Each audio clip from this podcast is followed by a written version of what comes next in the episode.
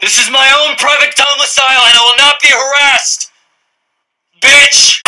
Gangsters, what's up, guys? What's 50 grand to a motherfucker like me? Can you please remind Get the world by the tail! fat broads, and horse faced lesbians. Make some noise! Well, I'm here. I'm cute as shit. Oh, whoa, whoa, skip, skip, skip! If you don't chew Big Red, then f- you. That's so horny. nigga naked in the shower with your clothes on. Could you imagine if I hit the old water pipe with that thing? Oh, Straight cash, homie. Three, two, one, let's fuck! Everybody's got to hear the shit on W Balls, W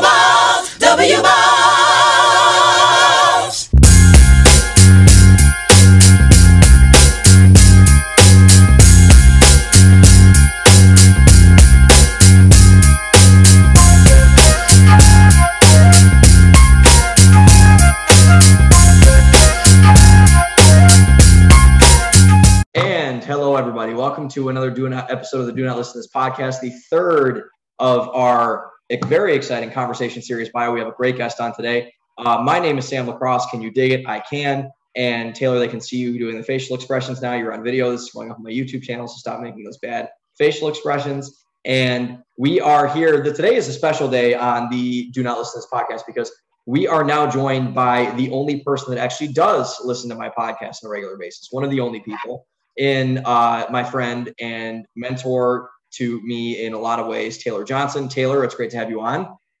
Hello, thank you for having me. So, Taylor, I we got to know each other in kind of a weird way, and I kind of want you to introduce yourself first, and then I'll kind of get into, get into like the introduction of our friendship and kind of where that spirals into after this, and kind of where it all fits together, and kind of what we want to string together for our topic today. I know we talked a little bit, a lot actually yesterday. We talked on the phone for probably like an hour yesterday about nothing related to this podcast at all, unless you want to play the uh, the fuck Mary kill game with uh, biblical figures again. We could definitely do that at the end of the podcast if you have time. But if you want to, please, and I would encourage you to do this. Let the audience know a little bit about you. Who are you? And t- let, besides your name of Taylor Johnson, which I already said.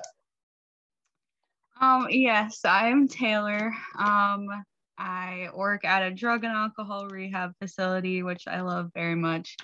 Um, I am a Bible believing Christian, which is super important to me. Um,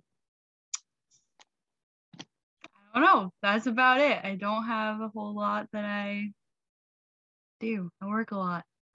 What is the uh, what is what is the stuffed animal on your right shoulder? This right Yeah. here, Yeah, it's an elephant. That's an elephant. Oh yeah, oh yeah, a weird tail. Okay, tail for an elephant. Okay, move that over. So anyway, um, long story short, so Taylor is interesting in a lot of ways, and I want to get into a little bit of those ways today. But I think the most interesting thing that led to all the other interesting things is kind of how we met in the story. So I don't know. You can feel free to fact check me. Women remember this stuff much more religiously than men do, so you can feel free to check fact check me all this kind of stuff. So Taylor actually lives up in New Hampshire. She lives in Keene, New Hampshire, which is the town most notable for filming Jumanji, the Stampede scene. Their Parrish Shoes logo is still painted on the side of the wall. I went up there and was totally nerded out when I went up and visited her in my last months of living in Boston. So that was really cool. But so I was just on Hinge perusing one day and kind of getting through all the other stuff and swiping or not. You don't really swipe on Hinge, kind of more tap than swipe, I would say. But um, you know, so I was just kind of you know derping around, going through all this other stuff, and so I come on to this one profile by a girl named Taylor, and I, I don't know her last name was Johnson. At this point, she later told me her last name was very basic, and I guessed I think some like I, don't know. Do you remember what I guessed? No, I don't. Okay, I, I guessed a very other like like Smith or something. It was not Johnson, for sure. No, it was super generic, and then I remember being like, "No, but it's the other very generic." It's the one." other very yeah right. It's the other very very generic name that we have. So anyway, I um I was scrolling through and Taylor was like, oh, I kind of like a lot of what this girl has going on in her profile. But the one thing that really struck me was you were like abrasively, abrasively observant of your faith, and I was like, wow, that's kind of interesting because.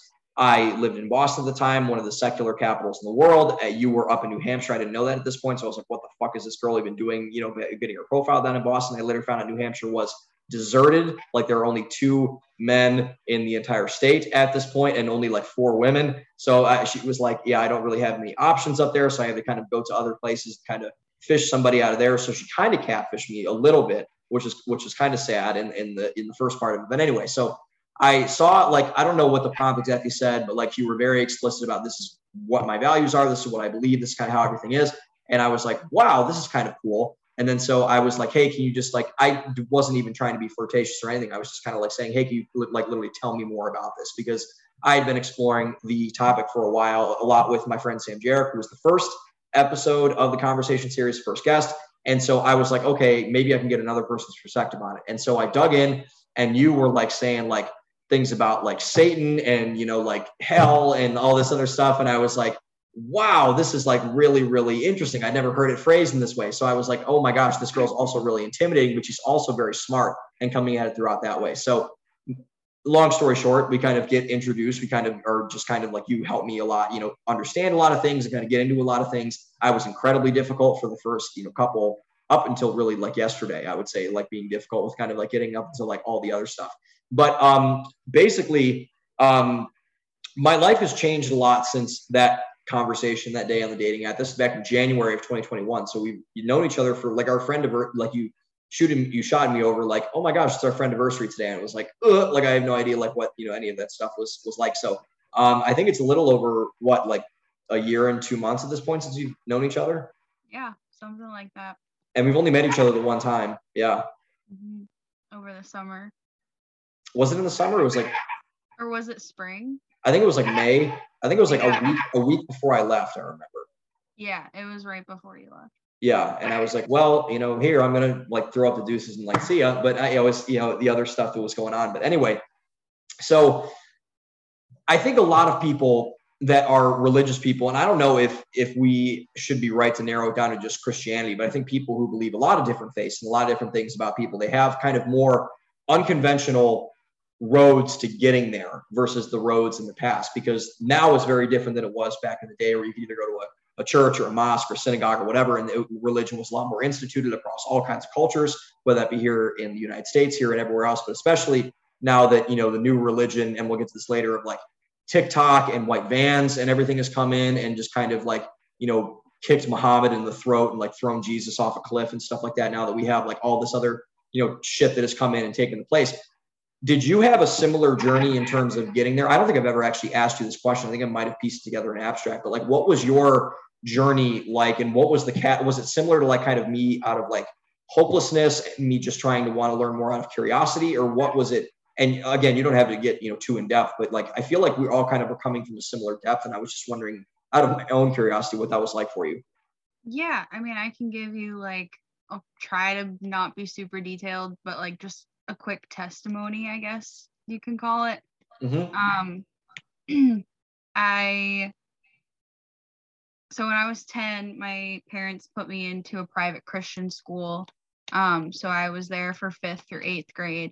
Um, and I was just surrounded by some amazing families, um, you know, all married, all had five kids in each family, and like they were all in church. And um, I just got really close to these people and um, started spending the night at their house all the time and just being around them all the time. Um, I would go to church with them like on Sunday mornings after I'd sleep over on Saturdays. And um, I just was around them a lot. And I started going to like Christian sports camps during the summer. And um, or you were basically like female LeBron James, by the way. Oh, right. only without all the all, all, all, all the weird stuff he's saying now. But uh, anyway, go ahead. Yeah, we that's a whole other whole whole whole another thing, as we say in the Midwest. But keep on going, whole nother.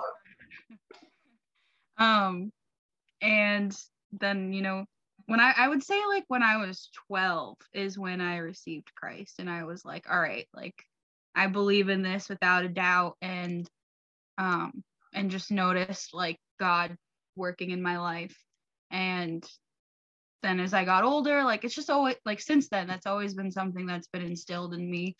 Oh, um, oh, interesting, interesting. I, I, th- I thought it was I thought it was for some reason I thought it was shorter. Like I thought you would only really begun to go down your religious journey, like kind of like me more recently. But I guess I, I had no idea it was it was this kind of instilled with your whole life.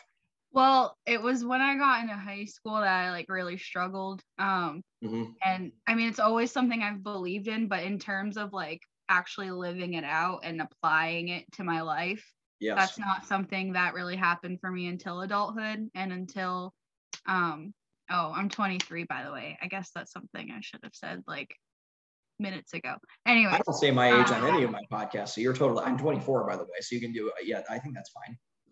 um so it wasn't until like the last couple of years that i actually consistently got into church and got into like really learning about like doctrine and like very detailed things in terms of like my salvation and like those things like the very basic things i've been believing in those since i was very young. But in terms of actually living out my life and like learning to think for myself and just learning to whatever like those have just been the last couple of years. Yeah. so that part's new and like actually doing those things is new so Yeah, and that's actually something. It's it's funny that you said like in the beginning, like you experienced this when you were ten, and just kind of getting into it with the whole kind of ecosystem of what faith can provide you, whether that's you know our faith, which is Christianity, or any other one. I would like to think at least, but um, I was on my weekly FaceTime with my parents like two weeks ago, and I made a joke that I'd been actually I'd been pondering this pretty seriously for a while, but I kind of phrased it in a joking manner. That the reason why I'm a Christian and why I'm a conservative is because they're they're easier. Like being an atheist and being a liberal from my like and vantage point, I, I have a lot of non-Christian friends. I have a lot of non-liberal friends, but my perspective, what I've noticed recently, it's like, holy fuck, like these people are upset about everything all the time, and they're like, Yeah. oh my god, like it's like holy shit, like it, I, it's just I began to notice, and I like began to think, you know, in my life really before I met you, and I started talking to Sam about this stuff more seriously, that it was just so difficult to either I don't even know if rationalize things is the right word, but just kind of settle into something because you're not settled into anything. You don't have that kind of thing under you that's supporting you up. It sounds so, you know, I guess stupid and simple when you think about it that way, but it's like when you look at kind of what the two biggest things that I define myself by in terms of my values now, it's because it just makes my life easier. And I don't know if that was what you were alluding to, but it's like, okay, like I know where I stand on a lot of majority of things, and I don't have to really worry about all this stuff. I can be tolerant. Right. And we'll get into that later, obviously. But I think you know now it's just like, geez, like this is just so like this is so nice, just not having to you know flip shit about everything anymore, and just like go into like a like a condescending you know moral crisis every 15 seconds at some point. yeah no i i i agree with you i think like believing in what i believe like it just takes the responsibility of everything like i'm still responsible for myself and my actions and whatnot Sure. but it just takes the the worry and the the everything like all of the frustration and it's like it doesn't matter. It's not going to matter when i'm dead. It doesn't matter now. Like um yeah. So i i definitely agree with you with that. Um and, and so going back to like that going back to the catalyst moment you said when it, it was around when you were i actually didn't expect this answer to be this specific. Like you said when you were 12 like you started noticing something. Was it like one thing that happened or was it just kind of like you just kind of clicked into the matrix and you're like oh wow this is how this thing is like going with all this other kind of shit or was it one specific thing or was it kind of like a trend i feel like it's it's always progressing Mhm. but when I was 12, like I specifically remember being at uh, a Christian sports camp and they had like worship nights every night after dinner. And I just remember being like, I don't know. I just remember feeling, and I mean, I'm assuming it was the Holy Spirit. I don't really know. But I just remember feeling Yeah. like, hey, like, I really believe in this and this is real. And I don't know if it was necessarily like a moment where I had that kind of epiphany or whatever, but I Mhm. think it was just then that I was like definite on what I thought was real or what I think is real. Yeah So, but I think it's always progressing. Like Mhm. it's like a relationship. And so the more you're working on it, the more you're doing it, it's just getting like better and better. Um, so I don't think it's one moment. I think it's just your lifetime, and you're always learning about God, and you're always learning about it. So it's always progressing. Yeah, and I think it, it's funny because I don't know if it was a moment where I was like, okay, I need religion, I need God, I need you know whichever it was, but I remember, you know, the feeling where I hit basically rock bottom my personality with everything, with you know my my life, my values, everything else, and it was like I think two weeks after um, after COVID hit, and I think it was just kind of like I was sitting and we were on like our you know yay extended spring break like whatever like in you know my senior year of college, and I was in March of 2020, and I remember looking and basically saying like this is completely out of my control. I can't do anything about this. And it just broke my psychology about who I thought I was over over my back or over its back. I don't even know which back I'm referencing at this point. But um, it was just kind of, I think it's both. But I think that was kind of like the moment for me where I was like, okay, there's a massive fucking void, hole, you know, whatever there. So I'm glad your experience was not as catastrophic as that. But I, I just didn't know if that was kind of a thing where it was like, oh my gosh, like, you know, I was at a, a, camp and some guy like pushed me off a cliff and, you know, I didn't die. And that's when God came into my life and saved me or whatever. But I, I didn't know if it was something like that or if it was just kind of like, hmm. this is working. I'm going to try to stick with this and explore this more.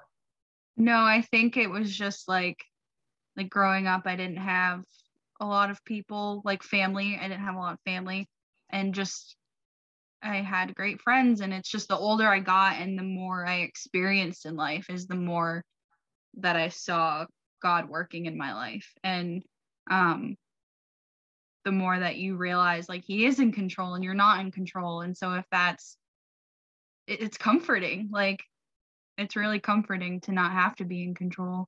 Um mm-hmm.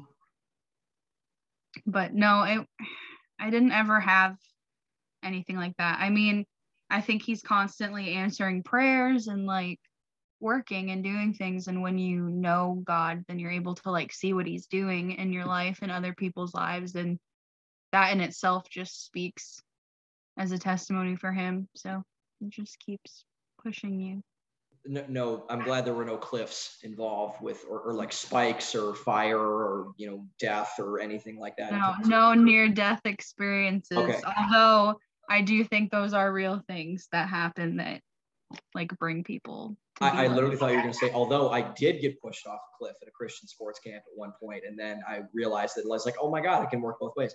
But okay, that's actually very interesting. And yeah. so I don't know if this if this question would really mean as much as I thought it would, but you know, we talked about when we spoke about this before in the questions about the kind of reframing of your life to undergo that type of change. So it's hard to understand when you're 12 and when you're not even a teenager yet like oh my gosh i'm gonna have to reframe my life to to live around this. But maybe you can kind of relate it to when you know in that second experience when you were like in high school right after high school. Why did you think it was worth it to really kind of rededicate yourself and really frame it around it? Like like because obviously there are a lot of appeals with secular culture and people that you know really and i'm no i'm, I'm certainly no saint in this because i think we all you know fall into this on occasion. But i think you know why i think do you and as a broader spectrum religious people of all creeds and whatever you want to call it why do they think it's worth it when other people don't? And why do you think specifically it's worth it in the context of getting rededicated or dedicated in the first place to a religious structure of some sort?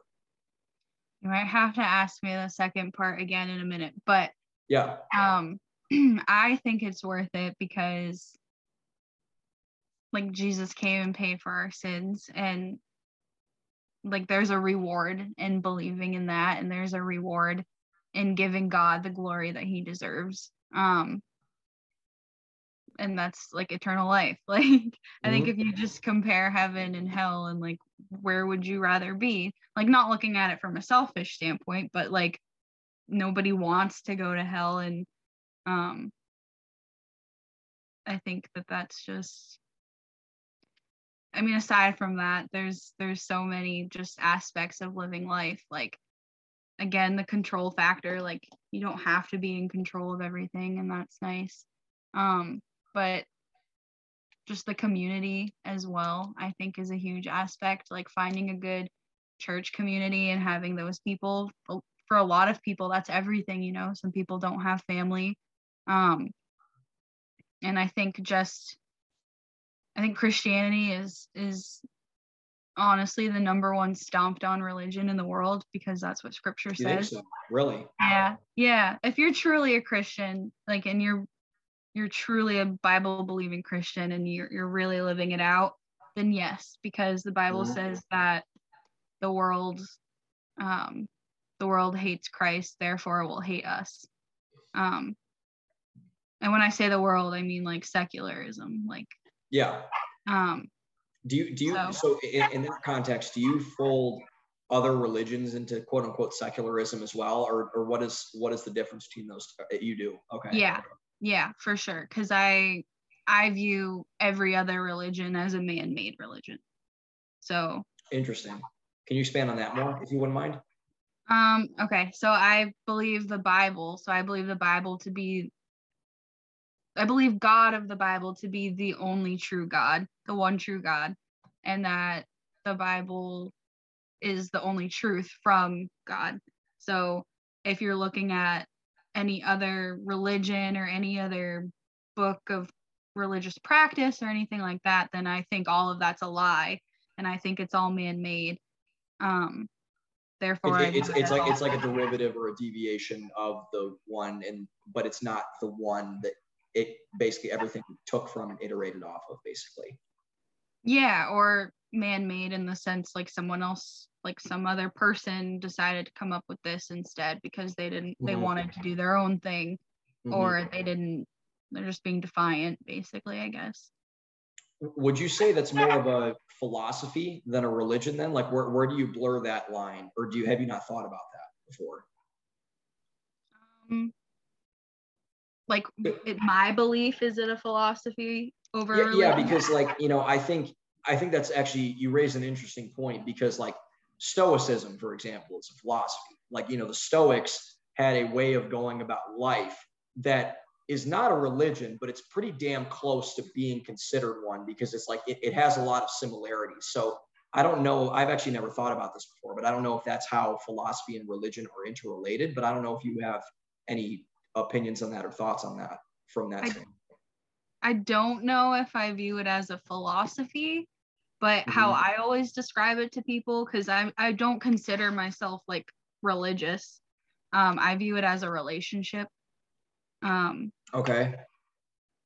I don't know if that answers your question, but no, no, I, I think it's I think it's just interesting, kind of the way people perceive things, and that's why we're having this discussion. I think, and because I think a lot of people do think about these things, and I think it's it actually is very because like when you say like, you know, God, like when they created Stoicism back in like the Greek and Roman days, like they didn't say that like, oh, this is a god, like Zeus didn't just fucking chuck this down on the earth and say like, okay, here's how to be Stoic.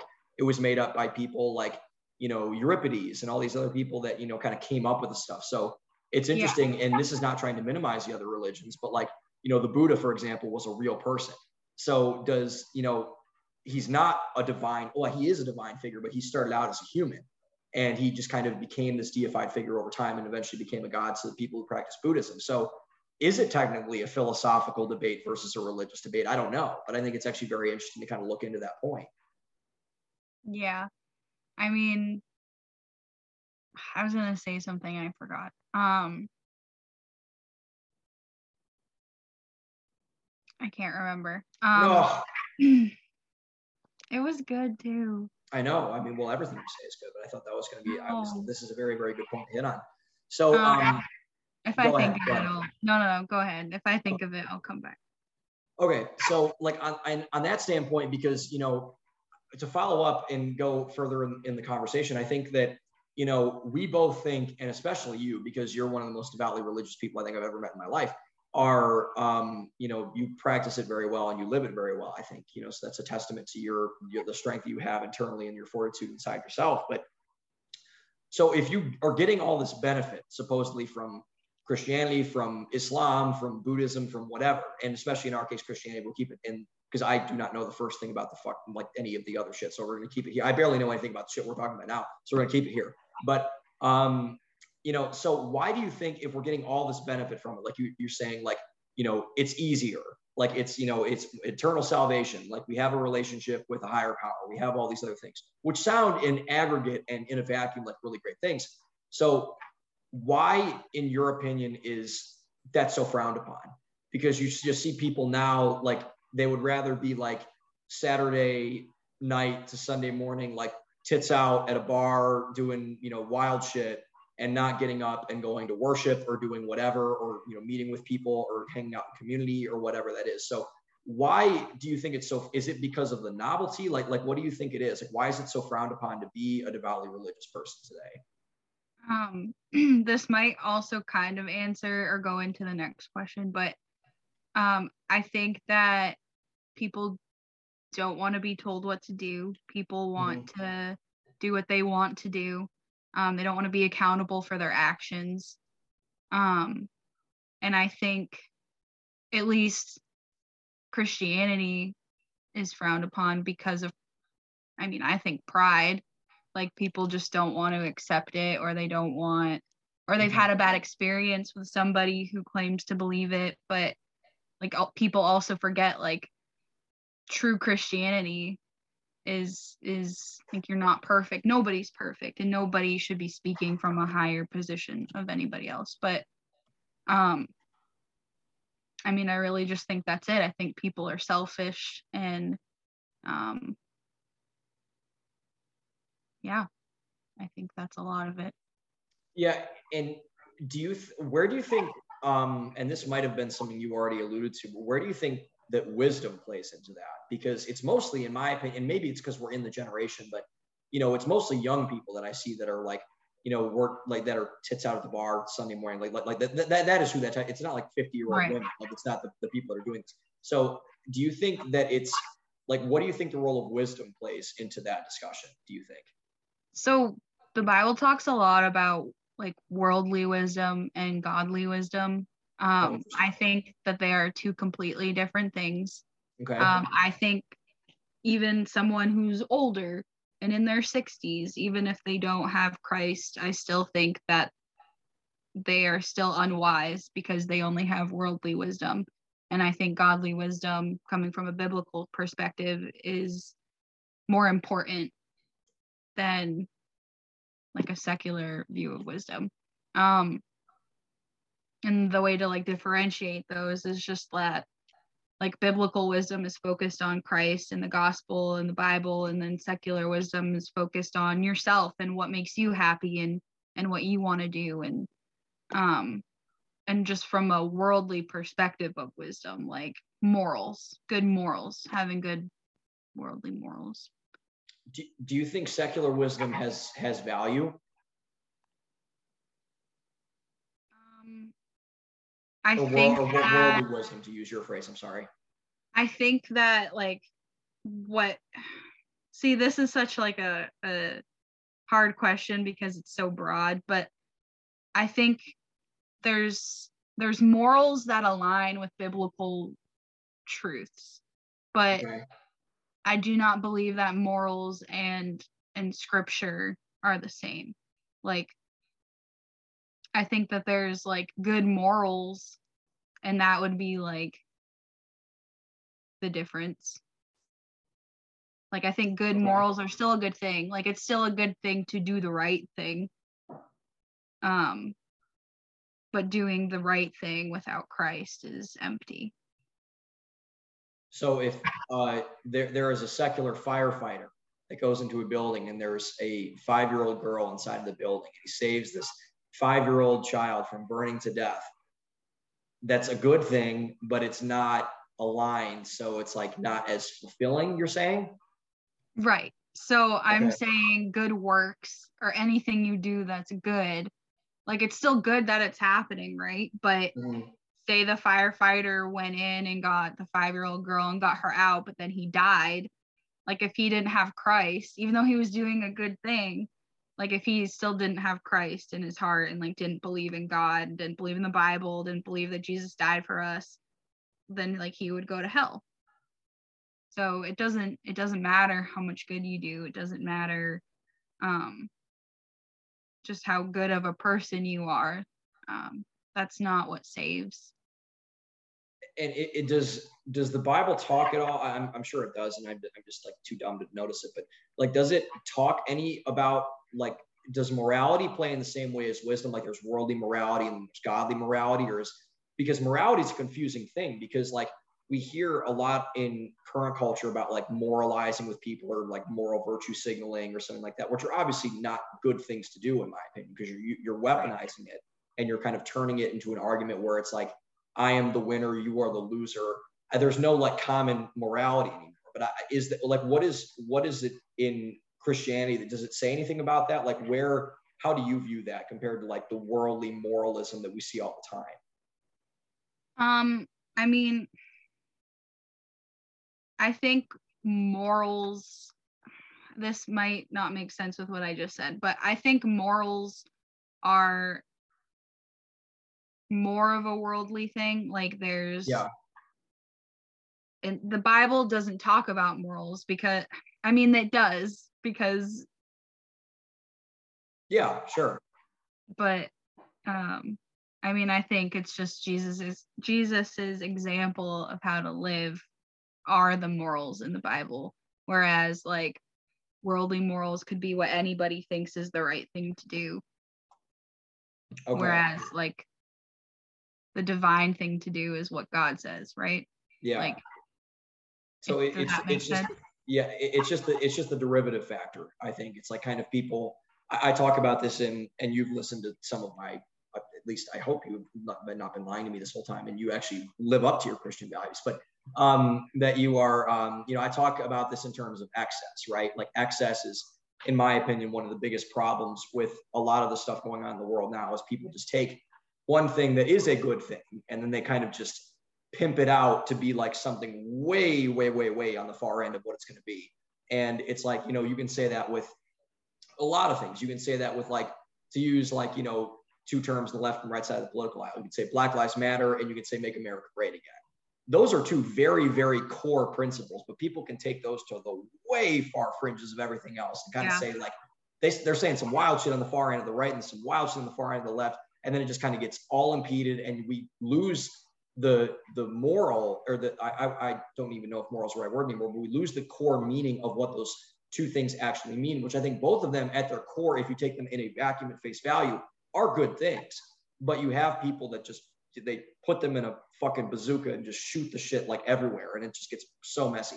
But um, okay, that, that's a very interesting argument. I think that it leads well into the next point because I don't know if you've ever you listened to my um my duality of man podcast before. So that is my favorite post I've ever written, my favorite podcast I've ever done. Because one, I think I actually complimented my writing. I was like, wow, this is pretty fucking good. I'm not gonna like blow bloviate about myself. This is pretty fucking good. Um, so I cite, um, have you read uh, Nietzsche before, Frederick Nietzsche? No. Do you know who he is?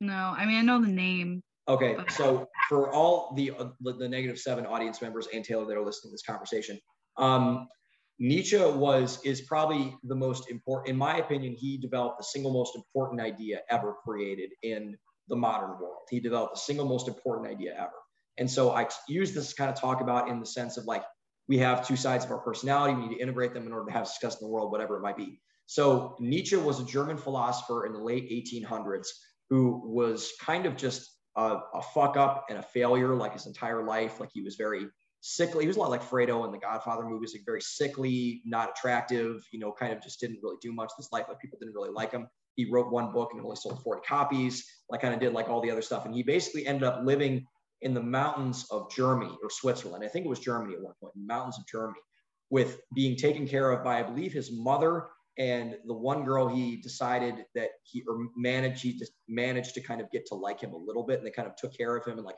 spoon fed him soup as he was like wasting away in like some cave somewhere. Very very bizarre person. But so he wrote this book called uh, thus spoke zarathustra in the 1880s which basically created the idea of what he called the death of god.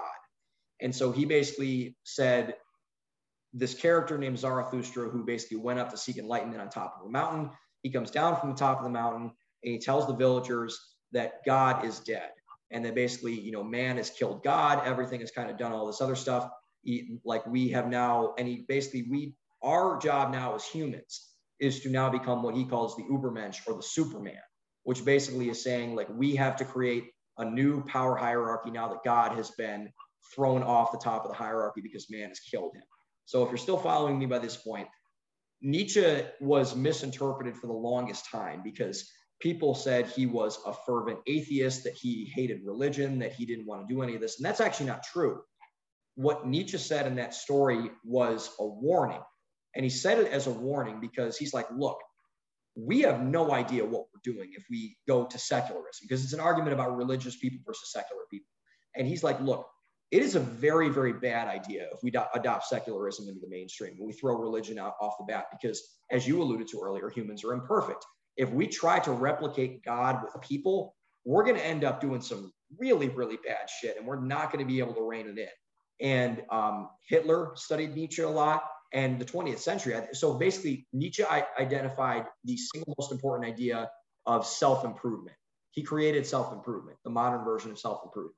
And he basically said that, you know, we have something to aspire to. There's no God anymore. And if we do that, all we have to do is improve ourselves, improve ourselves, improve ourselves until we apex or reach enlightenment or whatever the phrase you want to use.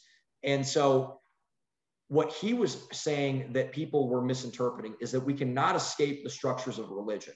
Because if you take anybody in the 20th century, for example, whether it be Hitler or Stalin or Hirohito or Mussolini or anybody that tried either fascism or communism or anything in the extreme, they viewed themselves, whether they admitted to or not, as gods, as religious figures.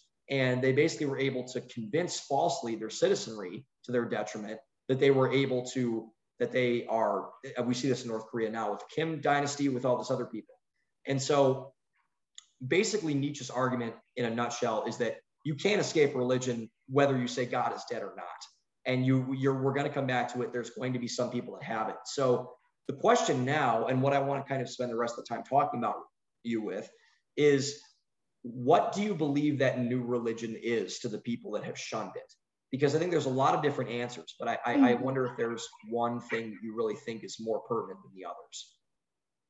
Um, the first thing that comes to my mind is just self love. Find your truth. Like oh, be yourself. Like, um, that's the number one thing that comes to mind, and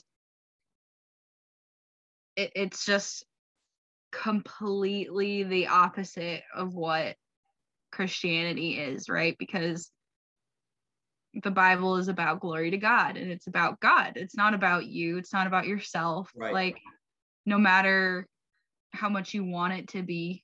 Um I mean, I that's like the first thing that I think of. Um yeah, I, I really just think it's selfishness and and wanting to do what you want to do and not what God wants for you.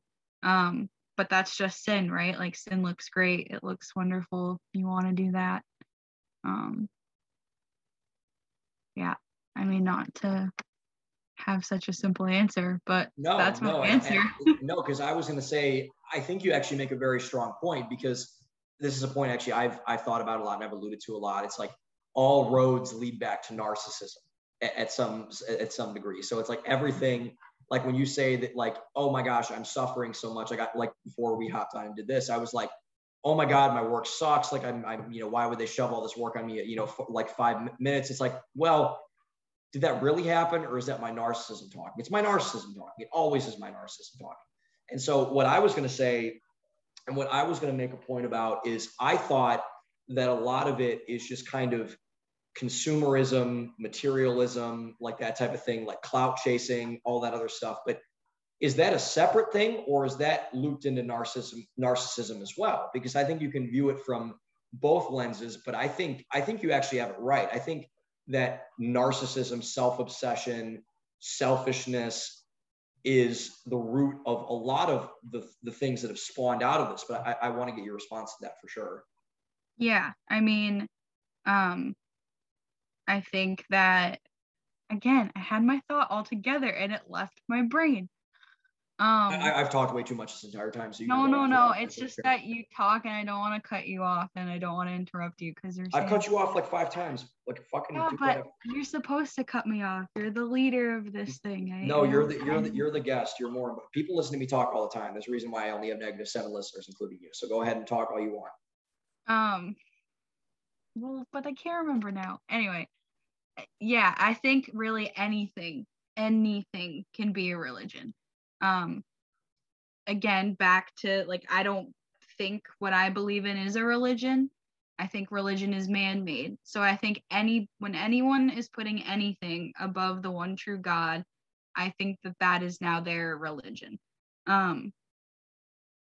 And we're all guilty of doing it every Yeah. single person i'm guilty of doing it i i put things that i love and, and it's stuff you care about right and so most of the time we care about ourselves. So we're going to put ourselves above everything because we want to meet our needs first. Um but like in reality what are what are our needs right? Food Yeah. shelter some socialization like i don't know. Everything else is just um Well, I, I think that's a necessary discussion to have right now too, because like needs, like that word has gotten pimped out too. Like uh, if you want to go back to the excess conversation, like people Right. need everything now it seems, and it's like you know when you say that you know something is a need when it's not a need, like that is a that is a road to hell if I've ever seen one get paid before in my life. I mean that you're going to drive yourself nuts if you know, and I don't know what your experience that is, but it's like when I see somebody saying like, oh, I need like my like I need coffee in the morning. It's just easy example. Right. Like fucking no, you don't. It's like you know, shut up. It's like you know, that's your you know whatever. But what do you think the role? Like, do you think that's uh, what's leading to a lot of this other stuff? Is like people misplacing the word need and kind of just whoring it out to everything. yeah kind of or i guess my take on it would be um like i think that the bible and, and jesus is the answer to everything so it's like if you don't have that then you're always going to be needing something else right? Because we need god. So if you're if you don't have him you don't have him in your life you're going to be looking for for him elsewhere. Um you're going to be looking to fill that void to fill that need. Um so yes and no.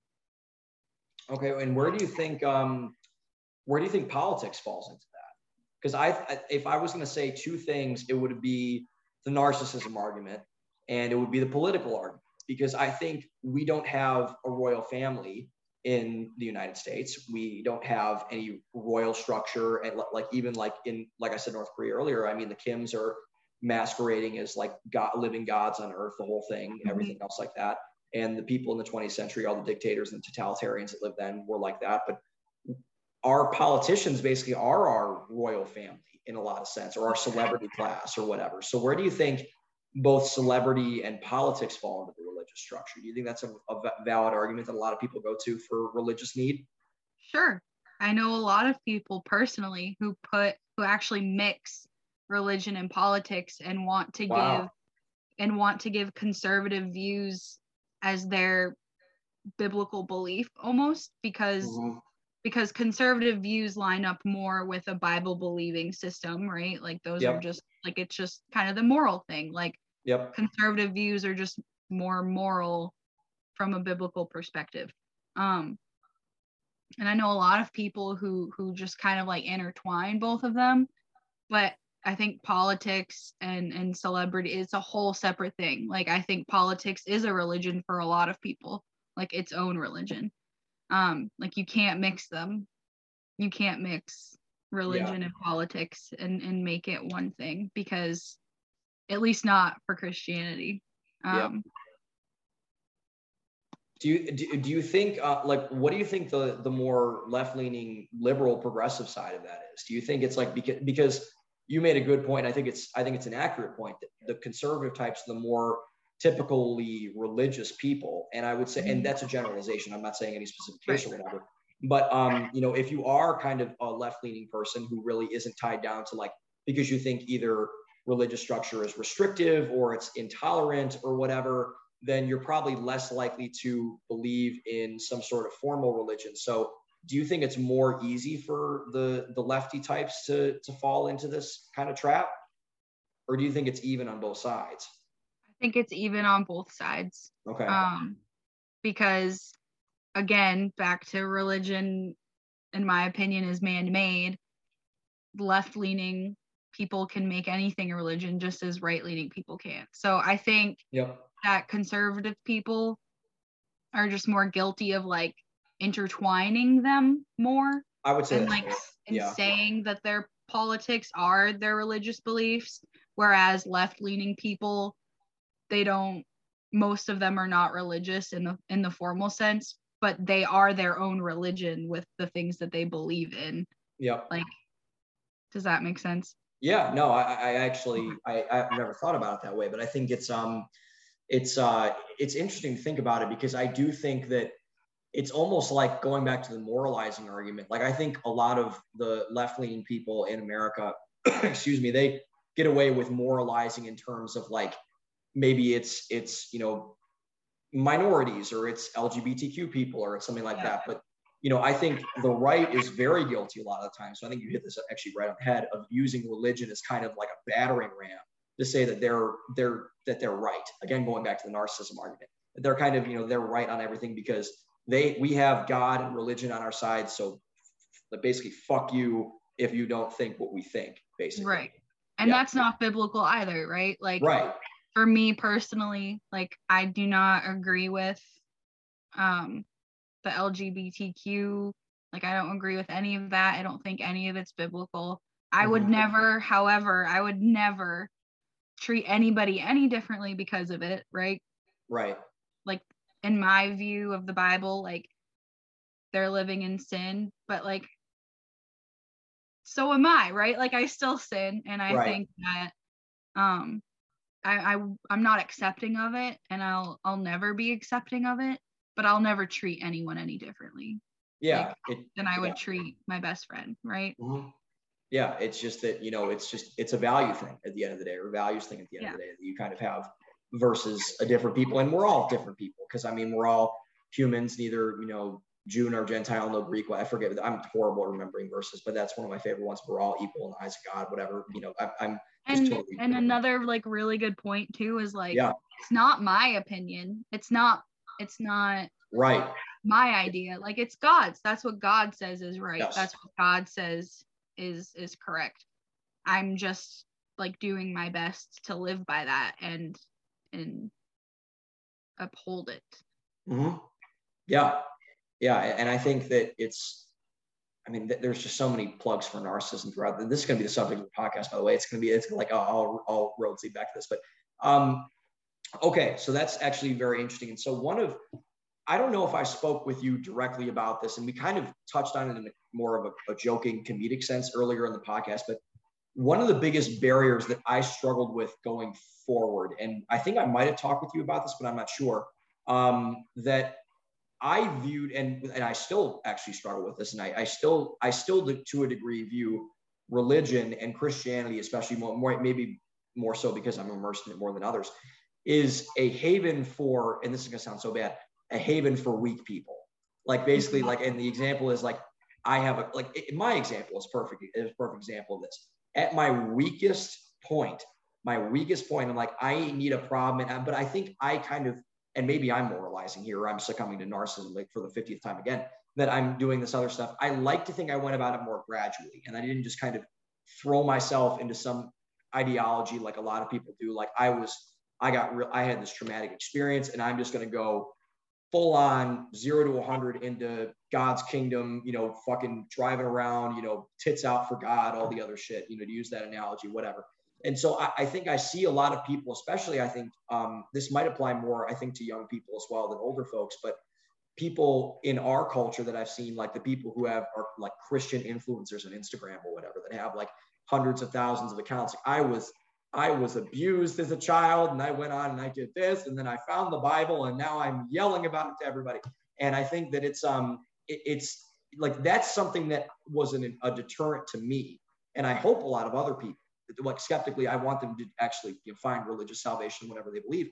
But it was like I'm looking at these things and I remember I'm just like, okay, this person is is mentally damaged or physically damaged in some say "Okay, cases, hopefully not.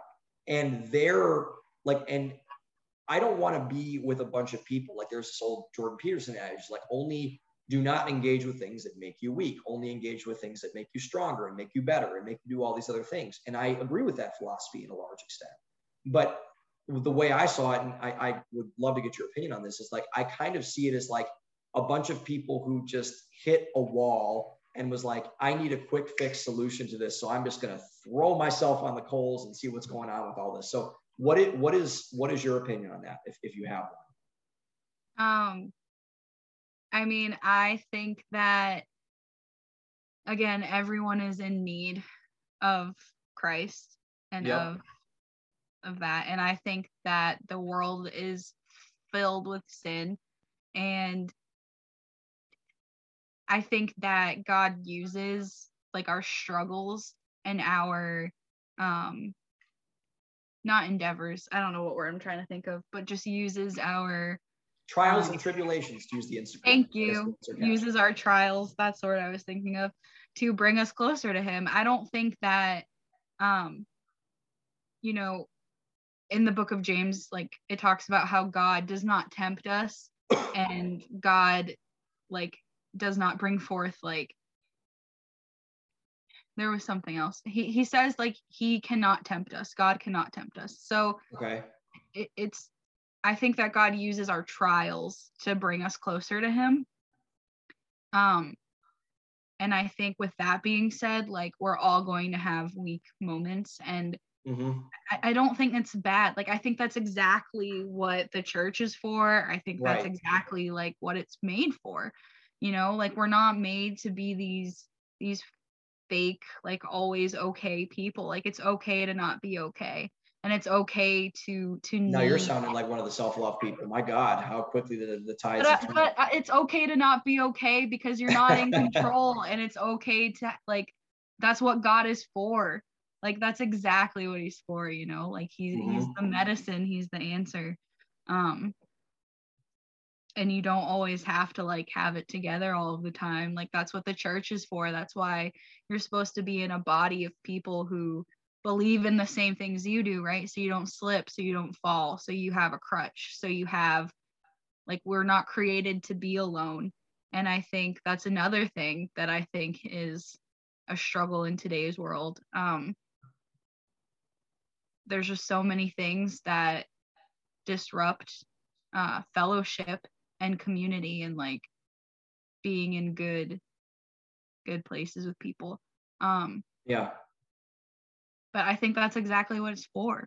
Like it's for yeah. the weak people. It's for the people who who need help. And like once you're humble about it and like once you just are like like you accept it and everything and you have the humility of it it's much more easier if you just have your pride high all of the time like you're never going to to get anywhere like um one of my friends they did like a biblical sem- not a seminar uh thingamajig i don't know and it was all about a biblical pride. That's a new one. I haven't heard that one.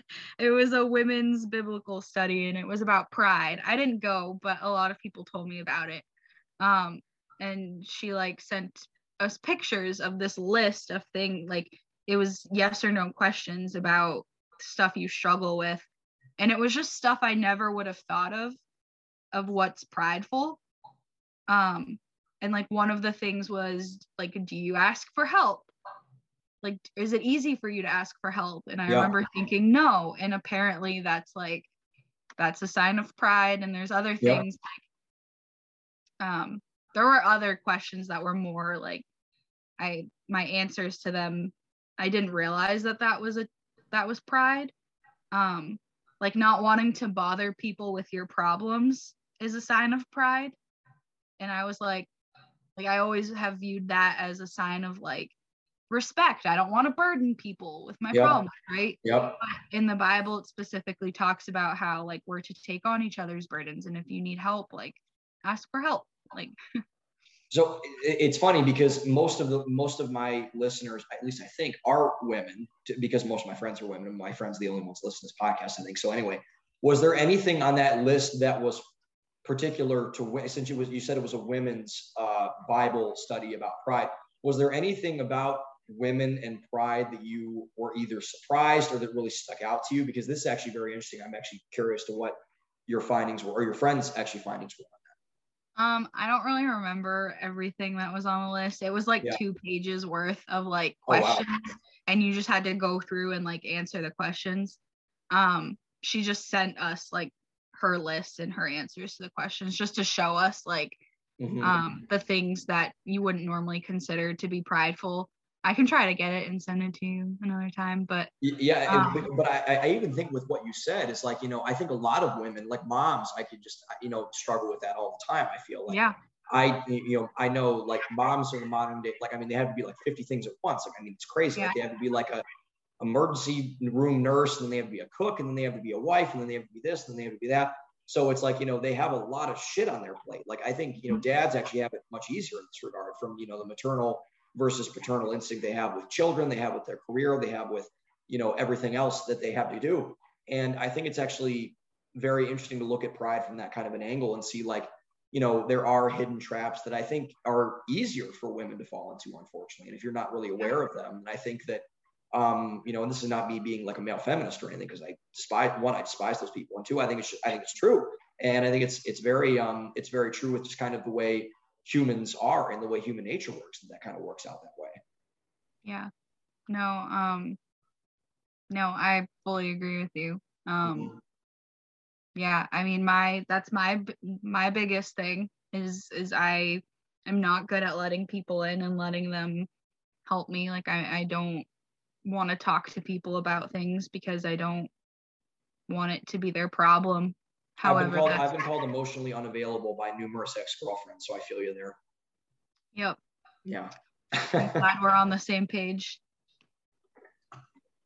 and going back to the whole weakness thing that I wanted to make, I, I came to the exact conclusion that you did was because, and I kind of found the way I, I took a men's, um, or not a men's, it was co-ed, but my group was all men, um, a co-ed, you know, Christian dating class a couple of weeks ago that I told you about. And the, uh, stop smiling like that.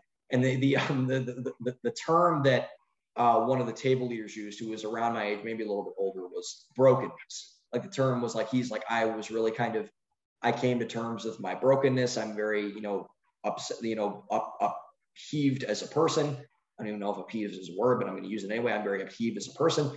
And I think it's kind of like that was when I think a lot of it started to click for me was when I was like, okay, Taylor was right. And, you know, all the people that are telling me this are right because, you know, it's noticing that you're not okay and you're not perfect and you're not all this other stuff that it's like, oh, wow. So we are all weak people in our own ways, even though we all want to get better and we want to get less weak and we want to get less broken, but we still are all of those things in the center argument of things. So I do think that was a really big moment for me. Although I do think that there are people who kind of fetishize Christianity and kind of pimp or religion in general and just kind of pimp it out for those other reasons. So there's two sides to the coin, but I think I'm seeing your side more now that I went through those things. So that was a, a really big, you know, light bulb moment for me, I would say. yeah i mean i think there's definitely those people who over spiritualize everything and just make a big deal out of everything and, rain, and rain that's been- and hula skirts and shit. I'm just, I'm just like, yeah. yeah um and i you made me think of um there's this author and he used to do like christian videos a long time ago like when i was in middle school i we used to love like all my friends and stuff we used to love watching his videos Like VeggieTale shit. no it's not veggietale stuff it's i mean Veggie veggietales is great VeggieTales. I, I was actually thinking now that I'm getting more into the stuff that I need to revisit all because it's been a long time since I watched the Veggie Tale shit, and I feel like I need to do some research because I honestly that would like like I'm so stupid in regards to a lot of this stuff that that would probably lead to more of it sinking in if you have yeah the if i you mean have like a bunch of things that you could watch like like if, if I have a an anamorphic cucumber and tomato yelling at me about why I'm broken and sinful and all this other stuff. It might sink in, honestly. Like Um, my favorite Veggie Tales song is the "Where Is My Hairbrush" song. is that a are they all religious? I, I don't even I haven't really answered this question. Are VeggieTales all religious I things? think so. I thought they were all like a Christian based. I mean, I like I didn't grow up in a Christian home, so I Yeah. didn't like I wasn't raised on like the Christian shows and, and things that a lot of kids that were Christians grew up watching. I Mhm. so I never actually like sat down and watched Veggie Tales. I just remember like seeing little clips here and there and like hearing the songs and stuff around school, but I never um like sat down and, and watched it, watched it. So But is you- the is the go ahead. No, I was just no. Finish what you were gonna say first. Wh- What is what is the where is my hairbrush song? What what is what story is that referring to? I don't even know. It's just I forget which one of them it is, and he gets out of the shower and he can't find his hairbrush, so he just starts singing about where is my hairbrush. what do they call them? Like their peels? Oh no, I think it's the cucumber. So that that this is making legit. This is this is both very enlightening and very frightening at all at the same time. Um, so we we kind of touched on this on this a little bit earlier, and I think you framed it well. And I want to kind of expand that because you talked about you know you and a lot of you know devoutly religious people, Christian people, whatever. And let's just use the pride community, for example, the LGBTQ crowd of people and that group of folks as being unaligned on your values. So you are not aligned and you do not you think that behavior is living in sin. They probably think the same of you of religious people. All those other, oh, well, although some of them could be you know religious people. I don't I don't know. I don't I know some of them, but I don't know all of them certainly. And so a lot of people say that religion is intolerant. And I think that they're right in a lot of ways in terms of like their value structures not being compatible in a certain way, like you alluded to earlier. But I do think that, and I've and I talked about this in a in a blog post in a podcast, is that tolerance in reality is a myth because a lot of people are tolerant to a lot of stuff, but to be tolerant to one thing, you have to be intolerant towards the opposite thing. And so, what what are your views on religion being quote unquote intolerant? Do you think that has legitimacy to it in the fashion either I said or what you know an opposing group might say, or what are what are your thoughts about that?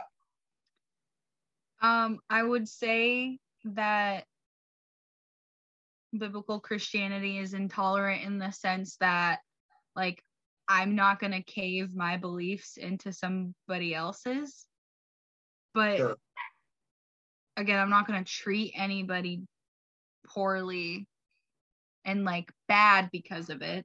Yeah. Um,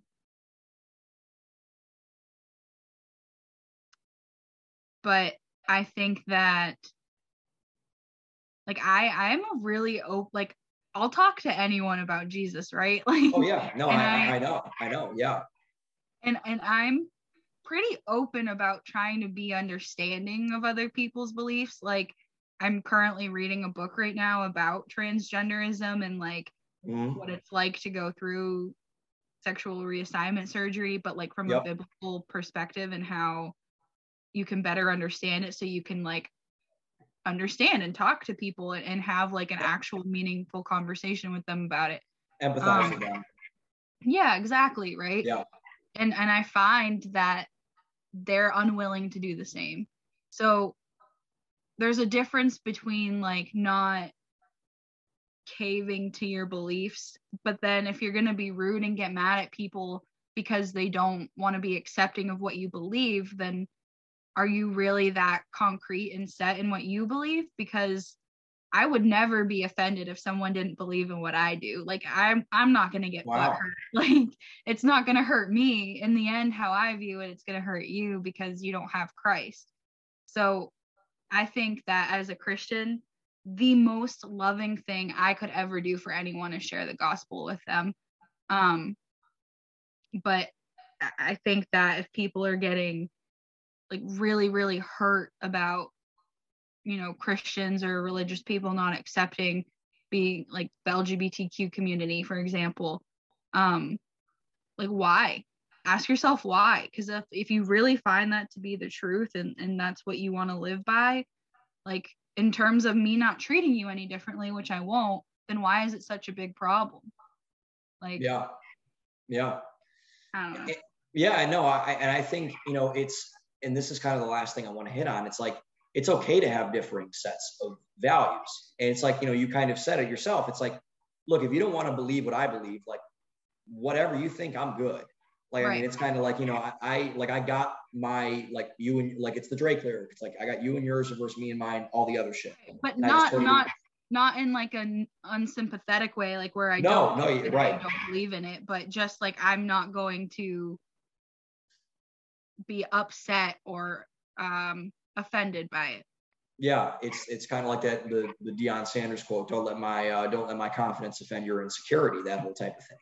Yeah. And um, you know, you're it, it's just your your set and your values, your kind of everything else. And I think it is having that has got to be a really relieving feeling to you at the end of the day when you're talking to somebody that is a different thing. I would imagine. yeah, I mean, I, it's not my job to reveal God to people. Like that's God's job. It's my job to share what I know and share my experiences and my testimony and and you know live as much like Christ I can to be an example of the Bible and be a light in the world and um but like we're also called to be the salt too. So like I Yeah, I'm going to stand up for what's biblically true. Um yeah.